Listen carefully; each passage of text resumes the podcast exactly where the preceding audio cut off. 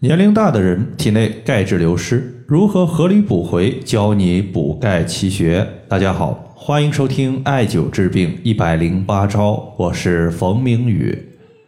今天呢，有一位朋友他说，今年呀，他自己三十七岁了，在他自己的记忆里面，他的身体一直处于缺钙的状态。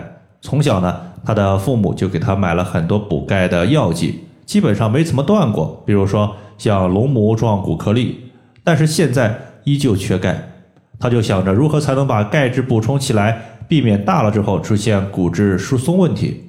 其实钙质在人体之中呢，它主要是以骨骼和牙齿的性质存在的。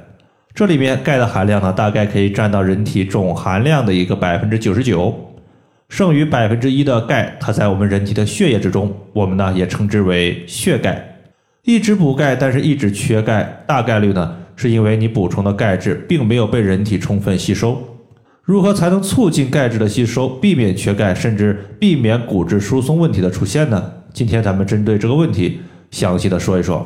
首先呢，补钙我们有一个原则叫做适量原则。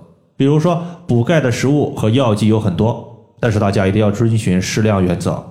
比如说在之前我就遇到过一个朋友，他听说吃高蛋白的食物可以有效补钙。所以呢，他就每天吃大量的高蛋白食物，最后呢一检查，发现钙质不仅没有补上去，反而因为他大量摄入高蛋白的食物，导致脾胃的运化负担加重，脾胃的吸收能力下降，从而呢发现自己的钙质含量在身体之中进一步的降低了。所以说，再好的东西一定要适量，不能太过。这里呢，除了高蛋白食物之外呢，你像豆制品。还有一些牛奶，它都要遵循这个原则。第二类呢，就是促进钙质吸收的物质，在这里最典型的就是维生素 D。维生素 D 呢，它可以帮助人体在身体之中吸收钙质。那么维生素 D 它的合成其实有三大途径，第一个呢，就是我们经常服用的维生素 D 的一个药物，比如说维生素 D 的滴剂。其次呢，它来自于食物，比如说像。动物的肝脏、鸡肝、牛肝，还有一些深海的鳕鱼、牛奶、蛋黄，都是可以补充维生素 D 的。最后呢，它就是来自于皮肤的合成。人体的皮肤只要能够保证充足的光照，它就可以得到内源性的维生素 D。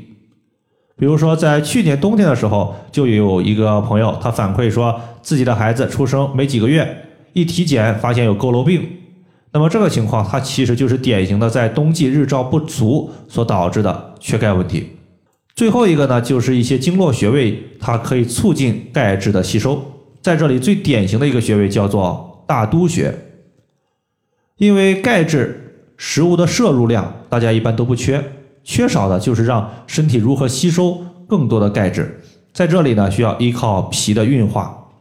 我们都知道。脾它乃是后天之本，气血生化之源。大都穴它归属于脾经。中医认为本经的穴位可以调节本经的病症，所以呢，当我们在艾灸刺激大都穴的时候，除了可以帮助人体吸收钙质之外，还可以治疗一些由于缺钙所导致的病症问题。最典型的就是骨质疏松、肌肉萎缩以及腰腿疼痛。像前几天的时候，有一位朋友。他有颈椎病，一检查呢，可能存在一定程度的缺钙。他呢就每天点按大都穴，艾灸大都穴。最近呢，他也反馈说，颈椎病的疼痛情况已经得到了改善。所以说，颈椎病、腰椎病的患者也不妨把大都穴作为一个常用的穴位，可以起到一个日常保健补钙的效果。那么大都穴它的具体位置在哪里呢？它其实就是在足大趾第一脚趾关节前下方的。